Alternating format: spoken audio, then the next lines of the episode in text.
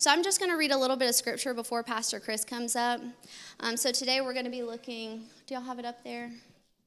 Thank y'all so much. So this is John 3 through 5 and also 12 through 14.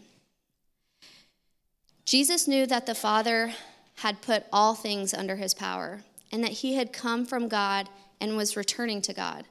So he got up from the meal, took off his outer clothing, and wrapped a towel around his waist. After that, he poured water into a basin and began to wash his disciples' feet, drying them with a towel that was wrapped around him. When he had finished washing their feet, he put on his clothes and returned to his place. Do you understand what I have done for you? He asked him. You called me teacher and Lord, and rightly so, for that is what I am. Now that I, your Lord and teacher, have washed your feet, you also should wash one another's feet. Amen. Today, we're going to continue on our series. We've been talking about disciples, apprentice. We are called to be disciples or an apprentice of the Lord. And so we're exploring what, what does that even mean? What does that look like? What, what are we talking about when we talk about being a disciple? And so today we're going to talk about the serving disciple. And we're going to explore what uh, Taylor just read to us and also some other verses as well. Well, it was uh, a time period that was very dark and dim, if you will. There had just been a, a sweep of cholera go through a particular city in England, Bristol, England. And there was a six year old girl who had her younger brother literally on her back as piggyback. She was carrying him. And she came up to a man who was an evangelist and explained to him that her father, her mother had died of cholera and her father was missing. And she asked the man for money. And he gave her some money. But that night, he couldn't sleep because he continued to think about not only this girl and her brother, but all of the other children in that city of Bristol, England, that were having such a difficult time because of the sickness that had gone through, and many of their parents had passed away. And it was in that night that George Mueller decided to do something about it. He decided to serve his city. He was planning on being a missionary somewhere else. He was leaving Bristol to go somewhere else, and he was praying, asking God where to go. But it was that night, after that encounter with a six year old girl, that George Mueller decided, I need to stay here and I need to serve this city and the children of this city. And that decision obviously changed his life. And he spent decades uh, operating an orphanage and then actually had more than one orphanage where they estimate between the years that the children went through, there was about 120,000 children went through his orphanages. He lived about the entire uh, 19th century. He was born in 1805 and died in 1898, the year my grandfather was born. And during that time period, there are testimony after testimony about God's faithfulness to him and to the orphanages that he was operating. And George Mueller had a very uh, interesting rule that is self imposed on himself. And that was this I will not ask anyone for money, but I will pray and I will trust God to provide everything we need for the ministry that He has called me to. Now, if you've been around Hope Crossings any length of time, you know that we don't mention money a lot, we don't talk about it a lot. When we do, we cover it really well, but we don't talk about it a lot. Uh, and so we kind of have that same approach. We, we don't have like, we never talk about money, but we simply just say, hey, this is what the Word of God says. Let's be faithful to God. George Mueller would ask no one for money.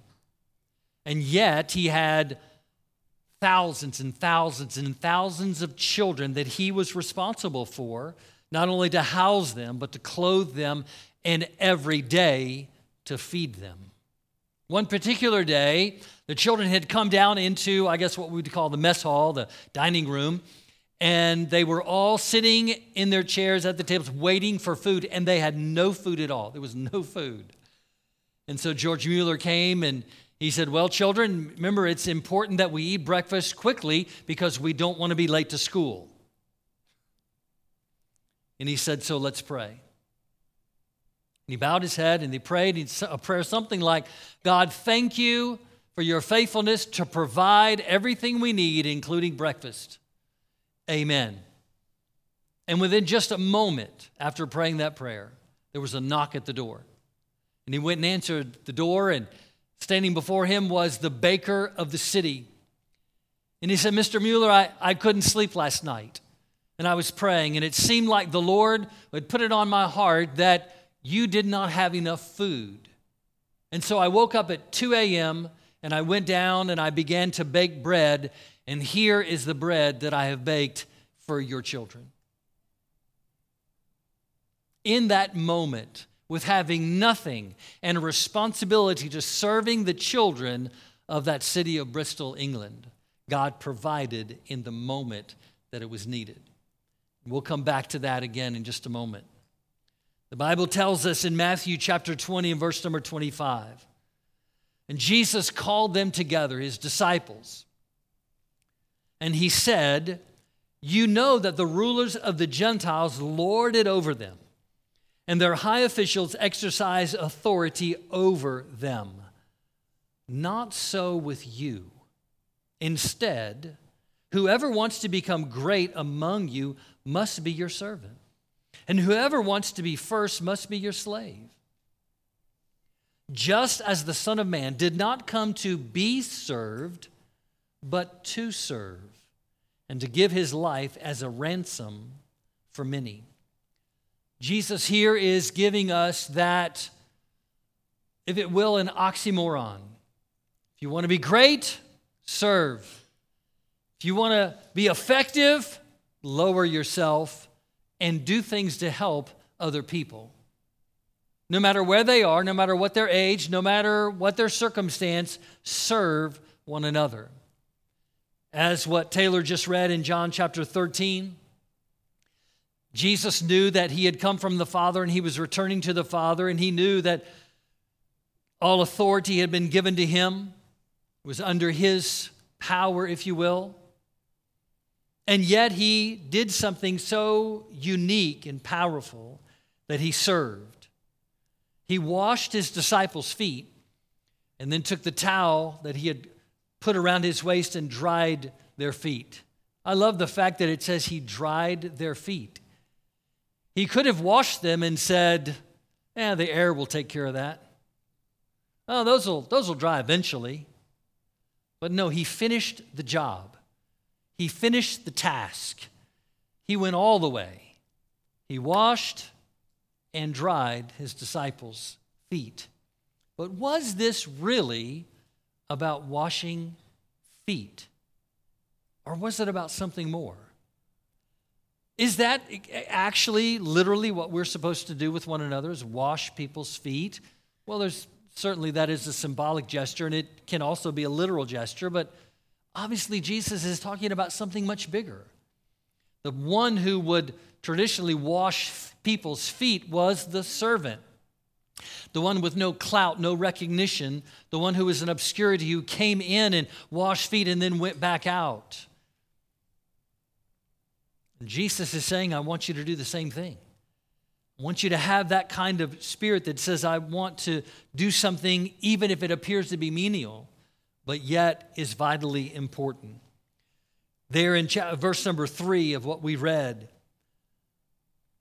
Jesus realized that the Father had put all authority under his power, but yet all authority has not been given to us. All authority is not under our power. We have been given authority, but not all authority and not all power.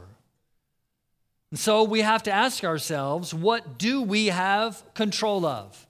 What is it about our lives that we have control of? Jesus had all control, but what do we have control over? Can I present a couple of things? And the, the list is very long, actually, but can I just say that you have control over your attitude? That's why you can always say to anybody, hey, you have an attitude. Now, sometimes we need to tell people, hey, dude, you have an attitude. But sometimes the attitude's cool and it's good, and we go, hey, man, you got a great attitude. Way to go. But no matter what, we always have an attitude, and we have power over that attitude. We can respond with, with fire, or we can respond with peace. We can respond with help, or we can respond with a put down, but we always have control over our attitude. We choose. We have control over our love. We can love, or we can withhold our love. We have control over our work ethic. We can show up early and leave late. We cannot play video games while everybody else in the office is playing video games. Just a little idea out there. I thought I'd throw that out there, free of charge. And we have control over a lot of our time. Now, there's some time that we don't have control over, uh, but there's a lot of time that we do have control over, and what we do with it is vitally important. Jesus knew that he had come from God and was returning to God. In the same way, Romans 8, verse 38 tells us, For I am convinced that neither death nor life, nor angels, nor demons, nor things present or in the future, or any power, neither height nor depth, or any else in all creation will be able to separate us from the love of God that is in Christ Jesus our Lord. That is the promise of the Christian that we know that God is with us, He is for us, He's not going to leave us. Nothing can separate us from the love of God. Isn't that powerful? We go through life like that. So we don't have a need to like protect ourselves and make sure nobody takes advantage of us or that, no, we can go through life going, man, God's with me. Nothing can separate me from God's love. 24 hours a day, every second of every hour, every minute, I am loved by God. And so I have confidence and security. No matter whether somebody that I would like to like me likes me, that doesn't matter. God likes me and God loves me. So if he or she or that group over there, that group, if they don't like me, well, that's their problem. God loves me. And we live that way. We confidently serve God because we have that assurance. I want to talk to you about three things about serving, and we'll go through these, I think, pretty quickly. We're going to have another time of prayer and worship in, in a few moments. First thing is serving is about opportunity.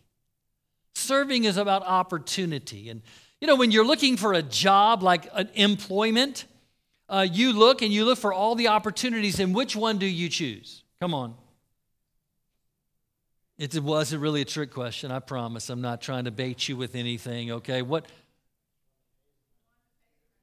Yeah, you want the best opportunity, right? The one you like, yeah, good job, pays a lot, 16,000 weeks of vacation, you know, it's like, yeah, okay, it sounds great. Yeah, you, you, you know, that makes sense. And that's good. I think that's wise. Okay.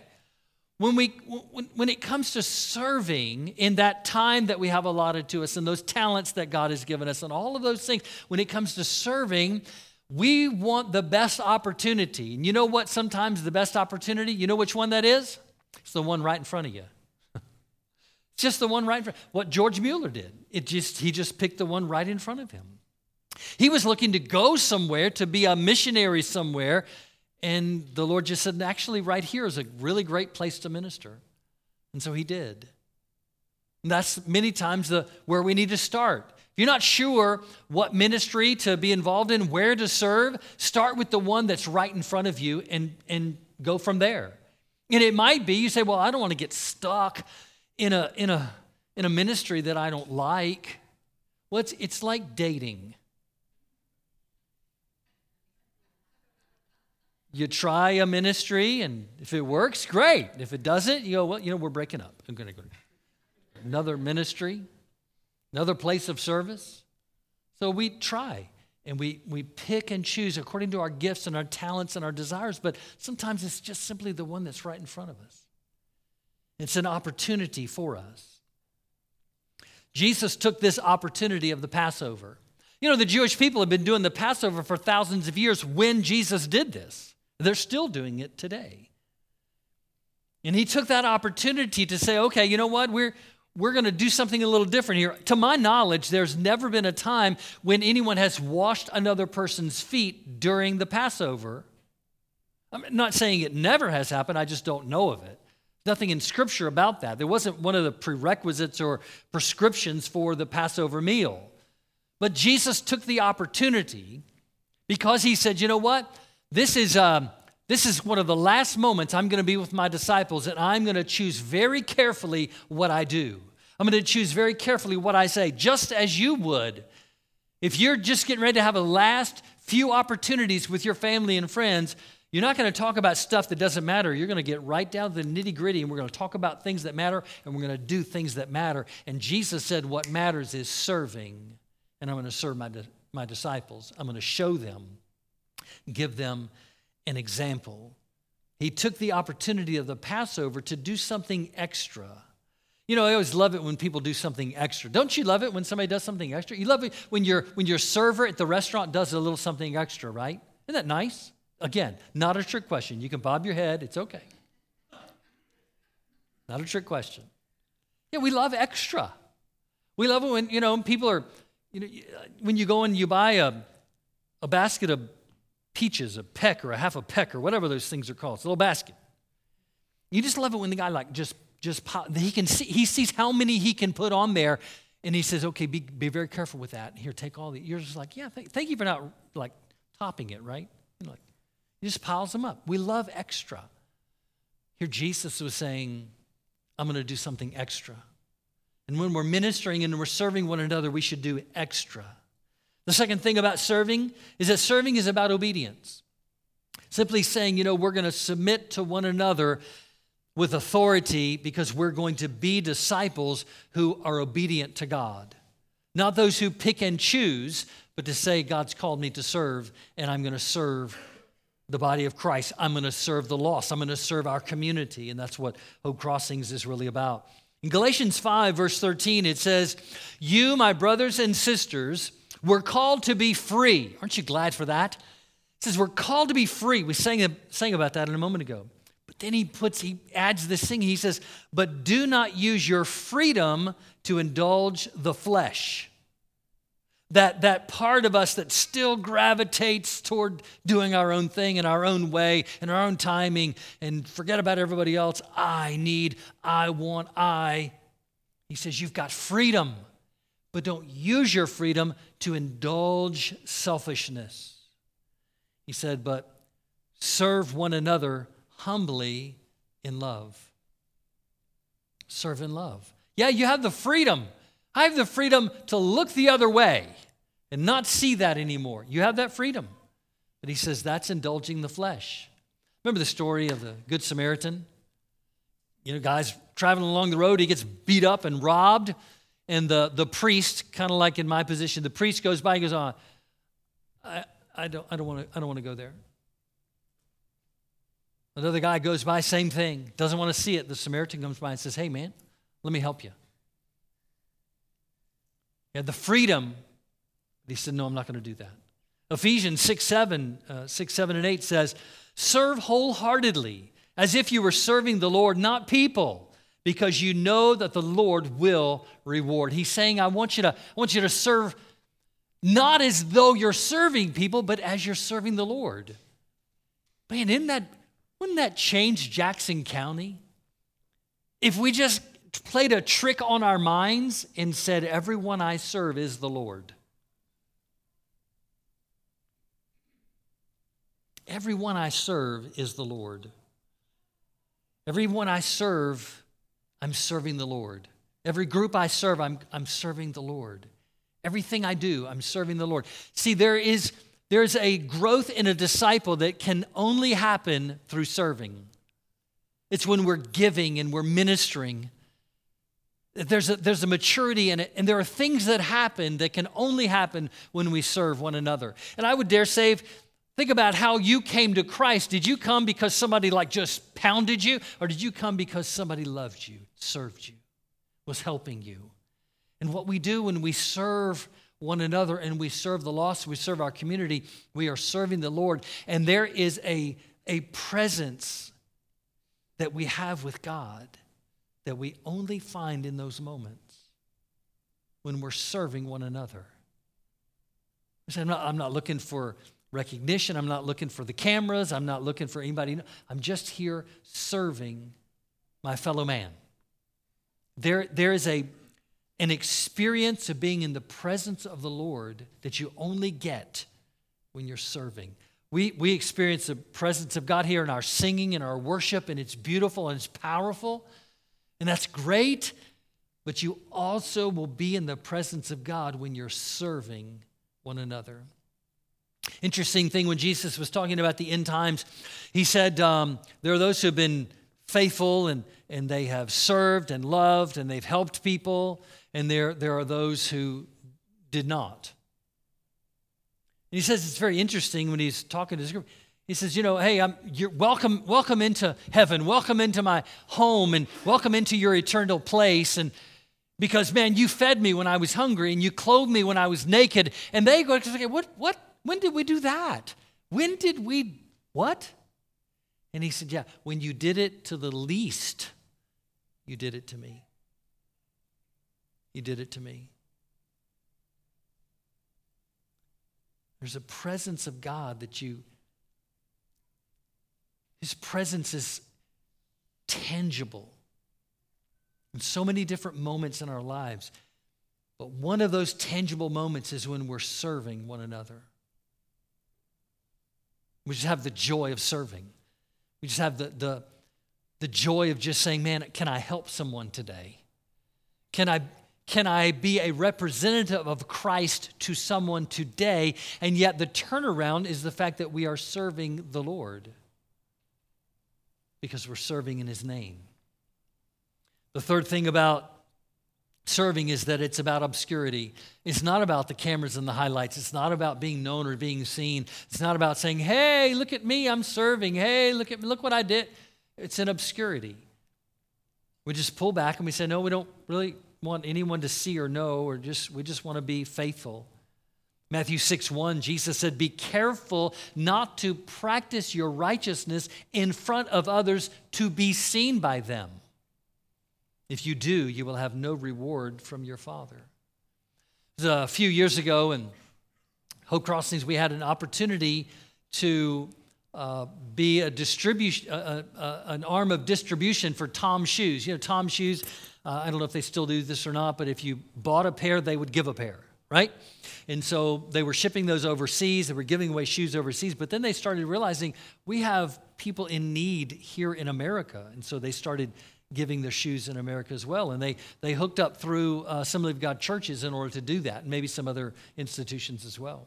Anyway, we had an opportunity to give away some shoes. And so we contacted one of the local uh, elementary schools and we presented the idea to them. And we, we met with them. John and I went and, and met with the principal and the assistant principal in the office, and we said, hey, this is what we're, we can do, and uh, would you be interested? And um, they said, um, we need to check you for drugs because we think. That was a joke. So they, the, the look on their face was just about that real because we're like, they were like, you, you want to do what? They really were so surprised. We say, Yeah, we can do this. We have a connection. So they said, Yeah. Okay, that's about how excited they were. Yeah. And then when we started really making it happen, man, they were getting pumped up. So we went and measured every single foot on that campus from the principal through everybody students, teachers, everybody. And so we had all the measurements, we placed the order, we're getting the shoes. They told us when it was coming. We arranged for the date when we are going to present the shoes to all the students. And the staff of that school wanted to make it a big deal, and they did an assembly in the um, audit, uh, the gymnasium. And it was we are great, whatever works for you, you know.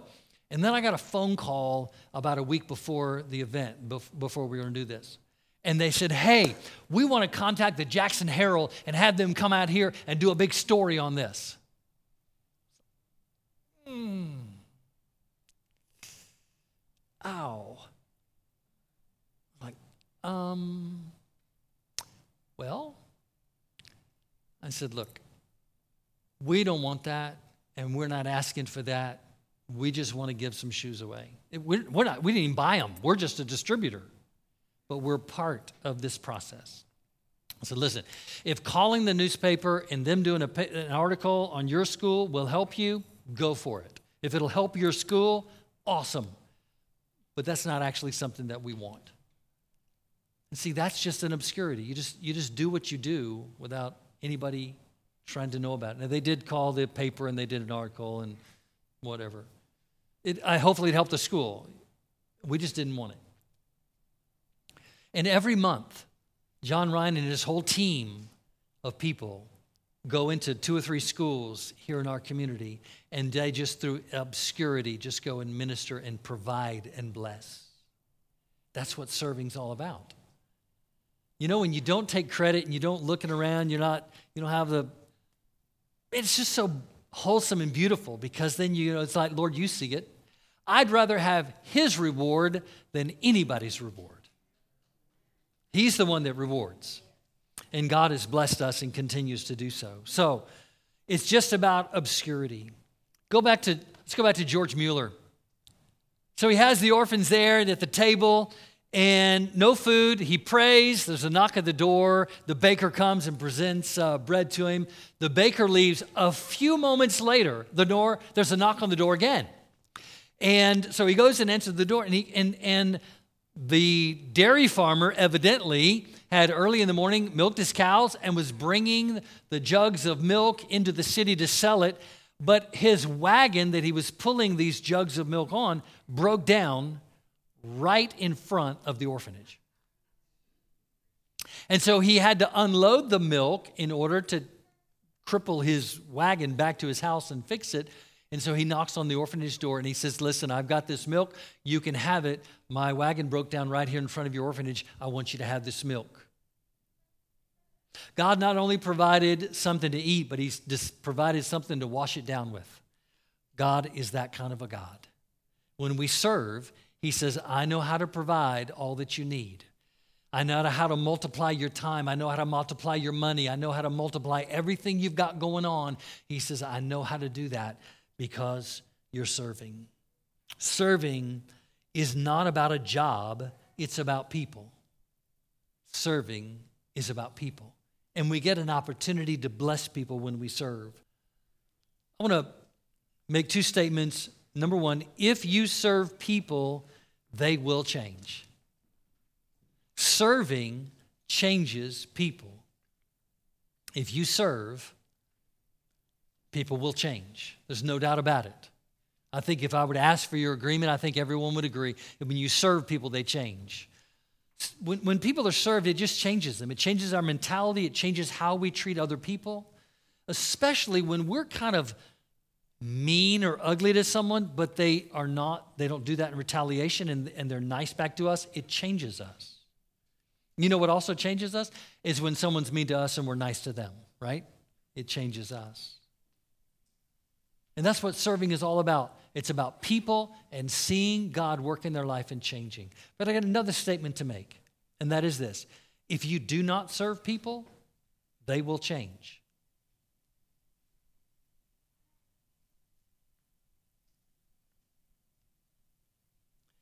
You have no say so about their change, but they will change. It's like a, it's like a field, it's like dirt, it's like ground. If you plant what you want to grow in it, it'll grow. You can plant flowers, fruit, vegetables, whatever. If you plant and you then it'll grow. Let me ask you something. If you don't plant anything, is something going to grow in that dirt? Yes. It's a four letter word called weeds. Five letters, I guess.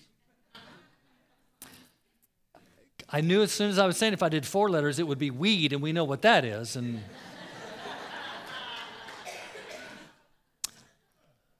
got to improvise sometimes. The field is going to grow something.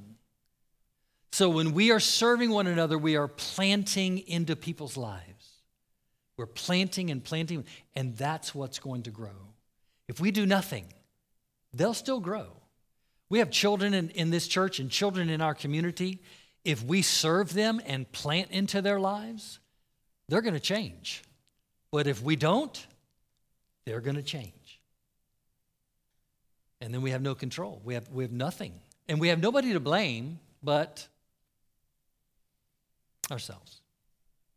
But Hope Crossings is a church that loves to serve. And we just need we need to do a little bit more and we need to do it a little bit better. Can I get an amen? We need to do a little bit more and do it a little bit better. If we can if we can change our trajectory by just 1 inch, man, what does the next 10 years look like? If we can just ramp it up a little bit more, what does the next 10 years look like? We plant today, we may not harvest for 10 years, but I tell you what, if we don't plant today, there'll be no harvest in 10 years. So we got to do a little bit more and a little bit better. Where are you serving? And I know I know who I'm talking to. You guys are servers. I get it. But if you're not, there's a place for you. There's a place of service for you. Perhaps God would say, hey, you know, you've been serving in this area a while, but I want to make a change and you want to go into another area. That's cool. We, we marry the mission, we date the method. We can break up with the method. Right? So, where are you serving? How are you serving? Who are you serving? That's what it's really all about. You've heard the expression throw in the towel. Are you ready to throw in the towel on this? Are you going to throw in the towel? It means quitting. Years ago, it was a, it was a term, it was a, an expression, if you will, in boxing, the boxing world, where the guys would be in the ring duking it out and all that stuff. And, and if one fighter just decided, you know, I'm done, man, I'm, I'm getting beat up here, I'm done. The sign that he was quitting was that they would take a towel and they would throw it into the middle of the ring. And that was the sign that says, We're done. We're done. And let everybody know it's over. And that's where that expression came from. Are you, are you willing to quit? Are you going to throw in the towel? Are you quitting? Jesus did not throw in the towel. He took the towel and he put it around his waist and he used it to serve. Whatever God's given you, whatever gifts, whatever talents, Taylor mentioned it before, whatever gifts, whatever talents, whatever you have, you can either use it to just throw it in and say, no, I'm done, I'm done, no way, I'm done, I'm quitting. Or you can say, nope, God's given me this, God's given this to me, I'm going to use it to serve. And those will be the happiest moments of your life when you connect not only with people, but with the Lord Himself, because when we serve, we're serving Him. Let's pray.